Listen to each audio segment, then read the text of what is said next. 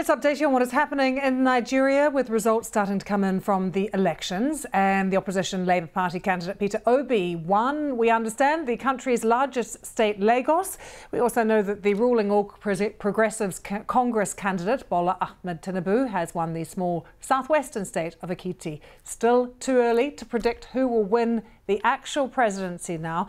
Uh, we are starting, though, to see more results trickling in throughout the day. We're hoping to join our West Africa correspondent, Mayeni Jones, who is in Lagos at the moment. We're having a few problems with the line, but just to update you, the Electoral Commission in Nigeria saying it is the oppositional presidential candidate, Peter Obi, who has won the most votes in the vast commercial hub of Lagos. Uh, I'm pleased to say that to tell us all about the significance of that, we can join Mayeni now, who is in Lagos. He was the third party candidate some will be surprised, I guess, by this, Mayeni. A big victory for him. Yeah, I think, you know, even though he was predicted to win by some polls, um, because polls are so unreliable here, and also because Mr. Tinubu was, um, but that's Bola Ahmed Tinubu of the All Progressives Congress, uh, the ruling party, he was the governor of this state from 1999 to 2007. So people did think there was a chance that he'd win it. Uh, so even though Mr. Obi was, was projected to win the state, I think in their hearts, many Nigerians didn't believe it could happen. And there's a lot of joy, particularly from young Nigerians on social media, at this victory. Is that what swung it for him, Mayeni? Was it the young that were energised by him that showed up to vote?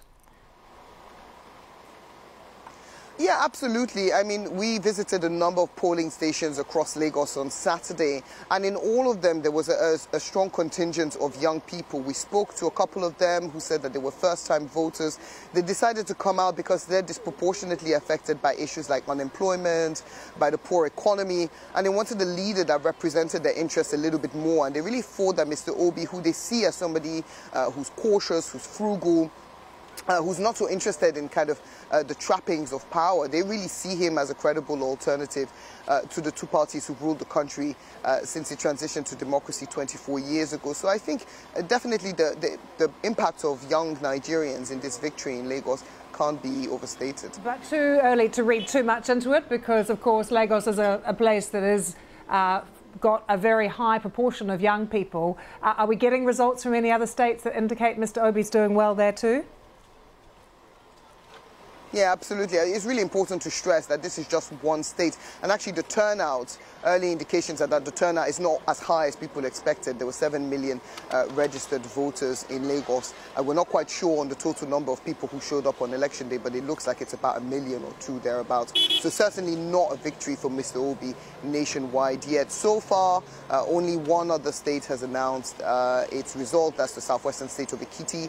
Uh, that went to Mr. Tinubu. Uh, the other two parties says they will be questioning that, they will be challenging that. So it's going to be a really long process before we find out who's won this presidential Hermione, how are things there today? Is life continuing as usual or have people chosen to stay home, perhaps a bit nervous of, of what could happen today?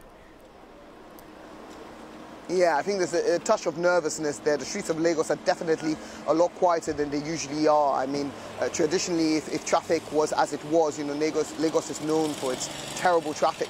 Traffic was as bad as it usually is. It would have taken us an hour to get here, and we're here in about 20 minutes. So uh, definitely things are quieter. I think people are staying home cautiously, looking at results trickling in, looking at social media to see what the reaction is, and, and waiting to see what happens. And Mayeni, what is everyone saying about this new electronic voting system that was used? There was a lot of hype around it. Did it uh, perform well?